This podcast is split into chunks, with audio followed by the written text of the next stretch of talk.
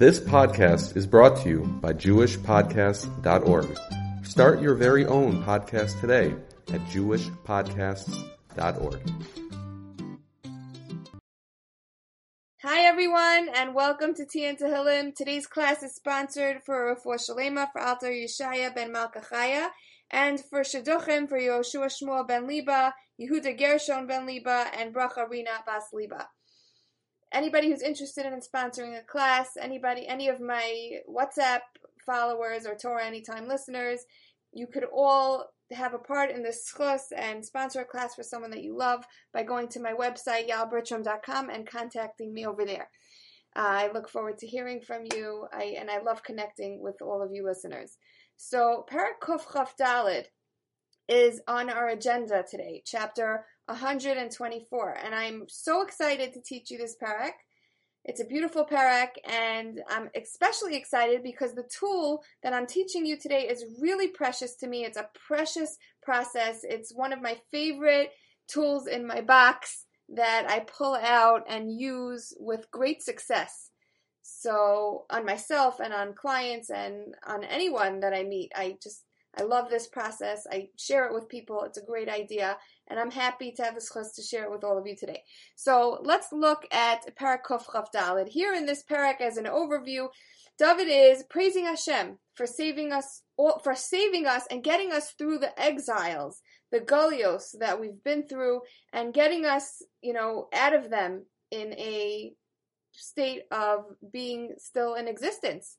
And he says that really it's against all odds that we survived all of it because all of our enemies were all too eager to destroy us.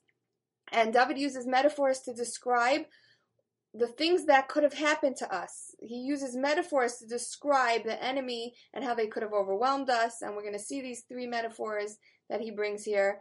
And he says that if not for Hashem's mercy, and if not for all of the schusim that we had in being worthy of Hashem's mercy and being worthy of the protection, you know, we who knows where we would be today.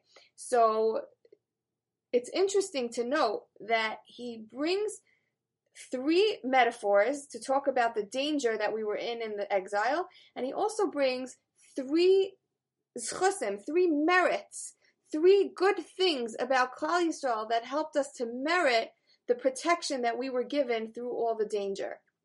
And when I look at this parak and I look at all the worthy parts of us that David is bringing to light, I feel encouraged to really double down on my mission of making sure that we know our worth and we know why as individuals why we're worthy of amazing things. He talks about our worth as a nation and why we're worthy and I want to double down on really encouraging all of us to explore our own worth as individuals.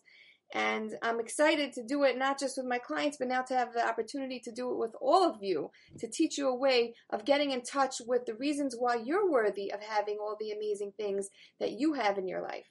So, you know, the problem is that we learned from preschool, from when we were very little, we learned to focus on being humble. And the way we learned about humility, the way we learned about not being a Baal Gaiva, was that we learned to downplay ourselves, like take away from who you are, to downplay your positive attributes. But the problem with this is that it ends up pushing us too close to the side of undervaluing ourselves and selling ourselves short. When we're not in touch with our true magnificence, and with our unbelievable capabilities, then we sell ourselves short. We don't accomplish what we can in our lives. And we don't really, we're not able to do what we're put here to do. We're not able to fulfill our potential. So the truth is that humility is not about dumbing ourselves down.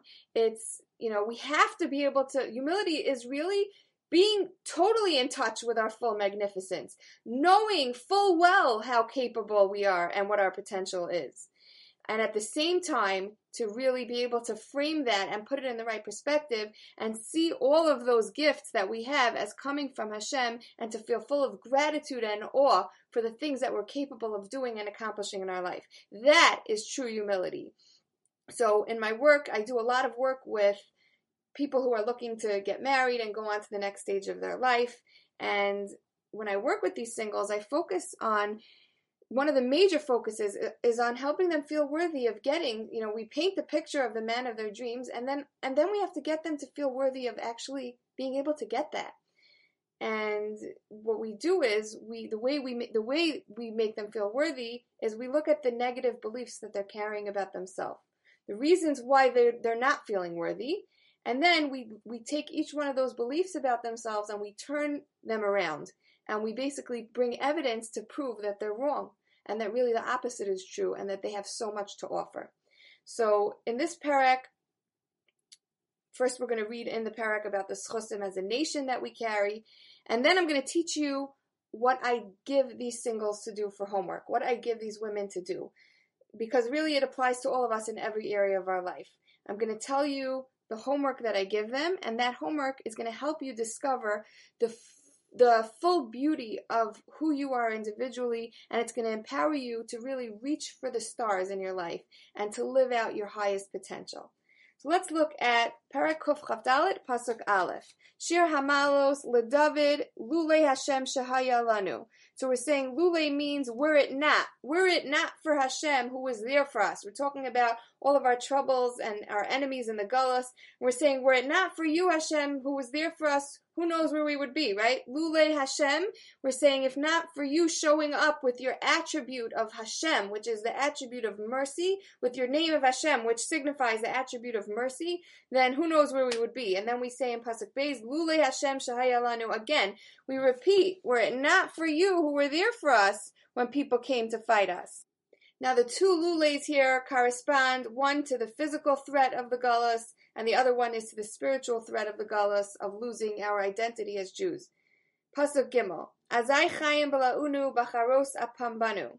They would have swallowed us up alive in their burning rage against us. So we're saying here, if not for you, Hashem, these things would have happened to us. Azai means us, then. These are the consequences that would have happened if not for Hashem coming and showing up for us with his attribute of mercy. And we have three azais, azai, chayim, blaunu, and then the next two psukim also start with the word azai. So we're going to explore the significance of these three azais here. Now, here in our first pasuk of Azai and pasuk Gimel, we're going to see our first metaphor that David is painting this picture of Azai Chaim Balaunu. We would have been swallowed up alive. He's comparing the enemy here to like a mouth that's going to swallow us up. And Radak explains that just as a starving man devours his food before it's even cooked, the enemies that were coming to fight us were so eager to destroy us that they would have seized the opportunity to completely destroy us without even making any preparations. Pasuk Dalid Azai Hamayim Shetafunu. The enemies here are compared to water. If Hashem wouldn't have been there for us with his attribute of mercy, then the waters would have flooded us. They would have carried us away. They would have swept us over. And there's a reason why specifically the metaphor of water is being used here. Here we're going to bring the first merit. We're going to show that David is alluding to the first, there's three merits that he alludes to in this parak, and this is the first one. How is water, the metaphor of our enemies being compared to water, alluding to a schus, to a merit for Klal Yisrael? And the answer is that if you look in Shir Hashirim, you see that it says, Mayim Rabim Lo Yuchlu. All the water, you know, tons of water could not extinguish as ha'ava, our love for Hashem. And so the water metaphor here is taking us to that attribute that we have, that love for Hashem, and it's comparing, the Pasuk is comparing water to our enemies to remind us and to show us that our love for Hashem cannot be washed away by any enemy, by any tzara. Through it all, we always hold on to our love for Hashem, and that's the schus that gets us through the gullus. Pasuk Azai avar al nafshenu hamayim azedonim. All of the water would have, the angry waters would have swept over us. So here we have another azai. So this is the third azai. Azai, like we said, is us. Then if Hashem wouldn't have saved us and if we wouldn't have had the schusim that we had, then we would have get, gotten swallowed alive. Then we would have had all the waters, you know, flooding and, and destroying us. And here's the third azai. So, what's the significance of the three times that it says this word azai? So, the gematria of the word azai is 18.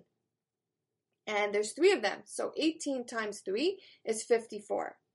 And 54 is the same number of brachos in Shemona Esrei that we say every day. There's 18 brachos in Shemona Esrei times 3 because we say it three times a day, and that's that's 54. So we're saying here that yes, Hashem had mercy on us, but another major factor in why we were able to uh, a major factor in why we were able to bring out that trait of mercy on Hashem is because of all the tefillos that we daven.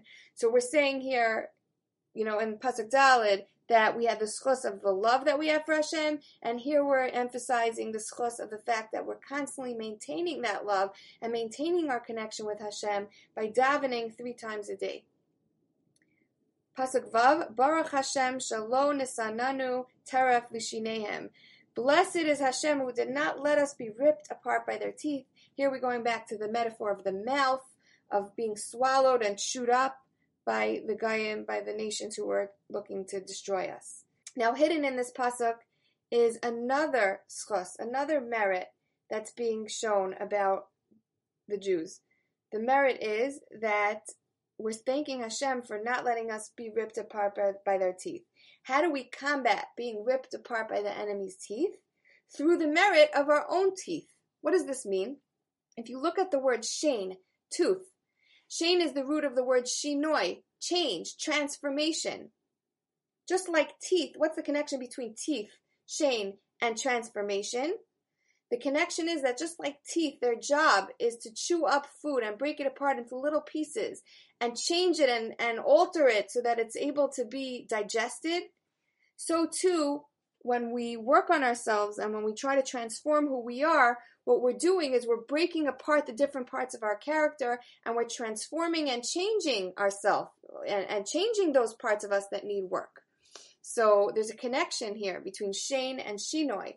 So we're saying here that thank you Hashem for that for us not being ripped apart by their teeth, and we're also saying the reason why we were zocha to not be ripped apart by the enemy's teeth is because of our personal shinoi of the transformation that we're constantly going through as we constantly seek self-improvement and growth in our lives. So there's three schosim that we spoke about here.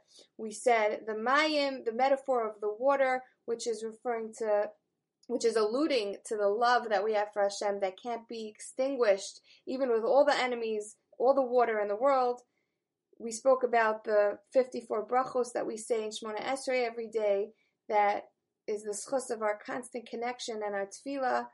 And the third thing that we just said was the teeth. The Sefer HaArachim explains that the Shane and the Shinoi is connected, and our transformation and our constant growth and involvement as people is what combats the teeth of the enemy. Okay, Pasuk Zayin, Nafshenu kitzipor nimlata mipach yokshem, hapach nishbar v'anachnu nimlatnu. So here is the third metaphor. We're being compared to a tzipar, to a bird. We are, we are, we are vulnerable and easily injured, like birds. And we birds fly into the trap very easily, and yet Hashem breaks hapach nishbar. Hashem breaks the trap, and we're able to escape. So Hashem saved us and took us out of these situations where we were headed for certain destruction. Now, another explanation for this that I saw is that the bird is compared to our neshama, to our soul. And the trap, what traps the soul and what blocks the soul from us being able to have access to it are our worrisome thoughts and our anxieties and our fears. And so we're saying here, and on a deeper level, we're saying that in our lives, what happens is our souls, our little birds, get stuck because we, we don't have access to uh, the messages of our soul. The messages of our higher self get blocked by all of our worries and all of our fears. So this could be true in so many different situations from speaking up, you know, when it comes to speaking up for ourselves or setting boundaries or saying no a lot of times we neglect to do those things because of fears that get in our way. So our neshama is like, it's almost like it's in a trap. It's being trapped. We can't really do what our true selves want us to do. We can't really live our truths. We can't really follow the instructions of our higher selves because we're blocked by fears and we let those fears get in our way. You know, what if I set my boundary and people think I'm mean? What if people think I'm obnoxious? What if I hurt somebody's feelings? What if I'm looked at as not nice? What if I become a mean person, right? We have all these fears around setting boundaries or even something as small as giving our, you know, being in the restaurant and getting cold soup and being able to some some people who could just never say um, sir do you mind please warming up the soup it's cold like so many of us have a hard time even in small areas like that where you know have you ever been in a restaurant with someone who has a hard time giving back their dish even though it's clearly defective but they have such a hard time doing it and what's getting in their way, right? There's so many fears that stop us from doing even small things like that. So, just to give you an example of how we could break this fear and we could break the trap, hapach nishvar, break the trap. Hashem gives us this ability. We're praising Hashem for the ability to break through our fears, and to have our neshama escape intact, so that we can actually hear its messages and live by our deepest truths. We have this ability and and but we in order to have the ability we have to seek answers. We have to seek tools. We have to seek ways and methods of getting us out of the fear. And i'll give you a very common one that people use that i use very often and here's an example to illustrate the tool so let's say somebody is scared to ask someone for a ride let's say I'm talking to someone and they'll tell me, you know, I want to ride to the wedding. I don't have a car, but I'm scared. I don't want to, I have no one to ask. And I'll say, okay, why can't you ask this person? And they'll say, because I'm scared. What if they don't really want to? They probably don't really want to take me. And then, and then I'm going to ask them and they're going to feel obligated and then, and they're going to take me anyways. So then what we would do is we would do a process called follow the fear and I would say, okay, so what happens if you're in the car and you see that they really didn't want to take you, that they're doing you a big favor? And they'll say, well, then I'm going to sense it. I'm going to sense it in the air. And then I'm going to say, okay, what happens when you sense it in the air? And I'll say, well, I'm going to feel really dumb. I'm going to feel like, why couldn't I just figure out another way? Like, I, am going to feel ashamed that I had to come on to them and, and use them and they weren't even happy doing the favor for me. And then I would say, okay, so what happens when you feel dumb? Like, what happens when you're feeling that that icky feeling of like I had to come on to someone who doesn't really want to help me. And what would you do? And they would say, well, I would probably, you know, feel gross for a few minutes when I get to the wedding. I wouldn't feel good about myself, but then I would you know, end up seeing friends and I would forget about it. And on the way home, I'll figure out another way to go home. I'll take an Uber or I'll get a ride with somebody else. And and then the, and then that would be the end of it. And because they explored all of the different things that might happen, all those things that they were so scared to even look at, because they allowed themselves to explore it and go to the worst case scenario, then they start to realize, well, you know what? It's not really that bad. Another example would be someone who's afraid to date a guy because I'm not good enough for him anyways and he's not going to like me. So I would say, okay, so what happens? Let's say you go out with that guy who's who you deem to be too good enough for you. Um, what happens when you go out with him and you're feeling, you know, you're feeling nervous and let, let's let's walk you through that process so she'll say well if i date him then um, he's going to say no to me and i'll say okay so what happens if he says no and she'll say well then i'm going to feel really bad about myself. And then i'll say okay well so what happens when you don't feel good about yourself? Then i get depressed and i can't get out of bed in the morning and my whole day is lazy and i'm sad and then I say, okay, so what happens when you go through a few days like this, that you're lazy and sad and, and down and your energy is low? And she'll say, well, at that point, I'll probably call up my therapist and get some help with my self esteem. And it's like, okay, you know, so if that's the worst case scenario, do you think you could maybe say yes to going out with this guy, even though he might not say yes to you? And that will give her the strength, hopefully, to be like, you know what? Yeah, I guess so. Why not? Right? So, best, at best, we'll find that conquering our fears um, that you know that following our fears will lead to great places like calling a therapist or calling an Uber. Um, or at worst, like sometimes it really could lead to scary places. Sometimes it's not so fortunate that you end off with a good ending like the ones we had. Um, but even if it ends off in a difficult place, just by facing it, just by exploring it and following the fear and facing your deepest fears, very often it becomes less scary because you know, when we when we avoid it and we don't let our brain go there, the threat becomes even more frightening. But if we're looking at it and facing it, then it becomes less scary, and then we could actually break our soul out of the trap of fear and act from our higher self and do what we truly, really want to do. And when we do this, Ezreinu B'Shem Hashem is the last pasuk in this parak, when we do this, when we're able to connect with our higher self, to connect with that chelek elokam imal, with that godly part of us that knows what we're meant to be doing, that knows all the best things to do, then Ezreinu B'Shem Hashem, that, that part of Hashem, that Tselem Elokim, uh, listening to it and following its guidance is, Ezreinu is our help, is what allows us to live authentic lives that are not governed and ruled by our fears and our anxieties, and that and and, and we're allowed to, you know, we're, we come into a situation where now we're living in the light, we're living by our truths, and we're no longer handcuffed and limited and handicapped.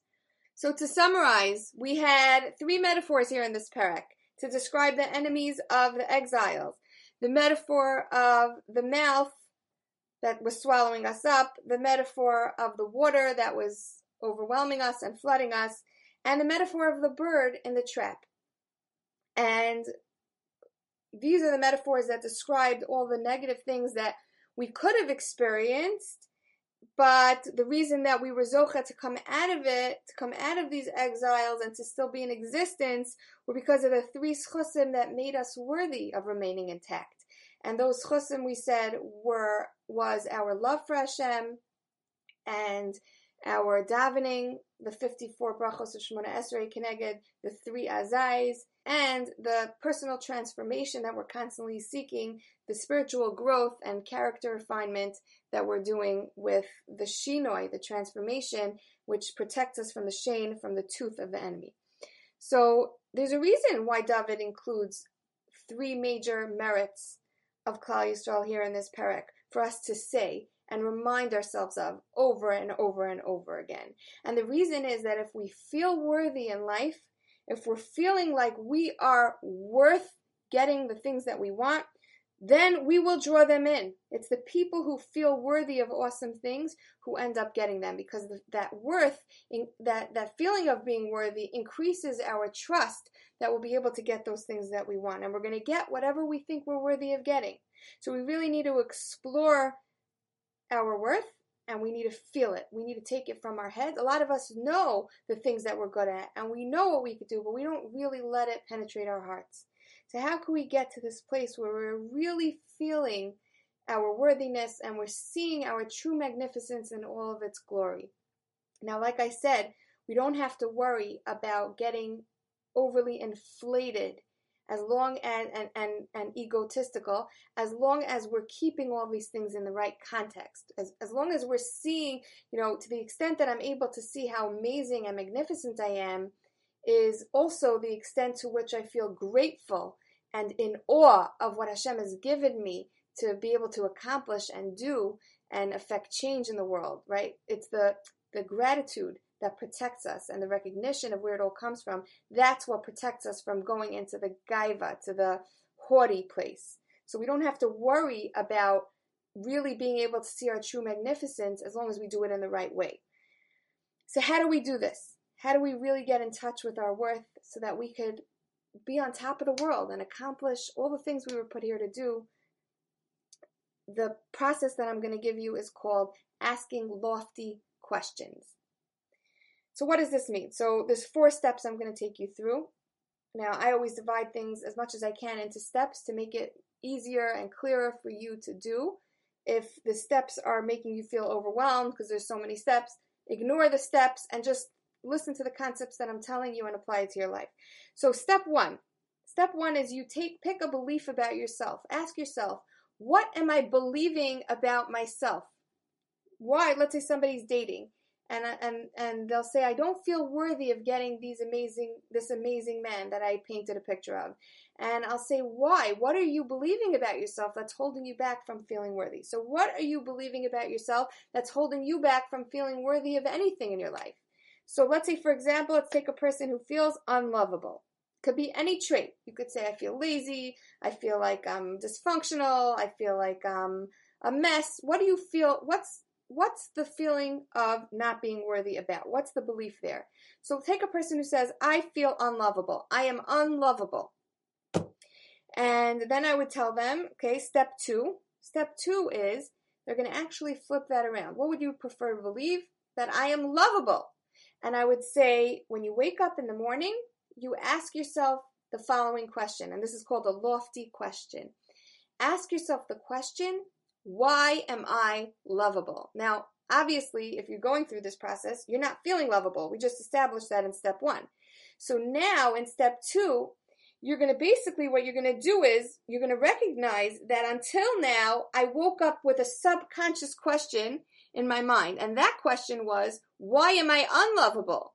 And that's why you're constantly seeing things during the course of your day that are proving your question, that are answering your question. The question that you have is going to invite the answers that you're looking for. So instead of subconsciously asking yourself, why am I unlovable? You're now going to consciously and deliberately say the words, why am I so lovable? And what happens when you do that is your subconscious mind will now have a mission. You're basically putting it to work and you're telling it, mind, go through the day and find instances that prove to you that you are lovable. So you will then go through your day and you will start noticing things that give you the answer that you to the question that you asked. Why am I so lovable? It's pretty incredible, no?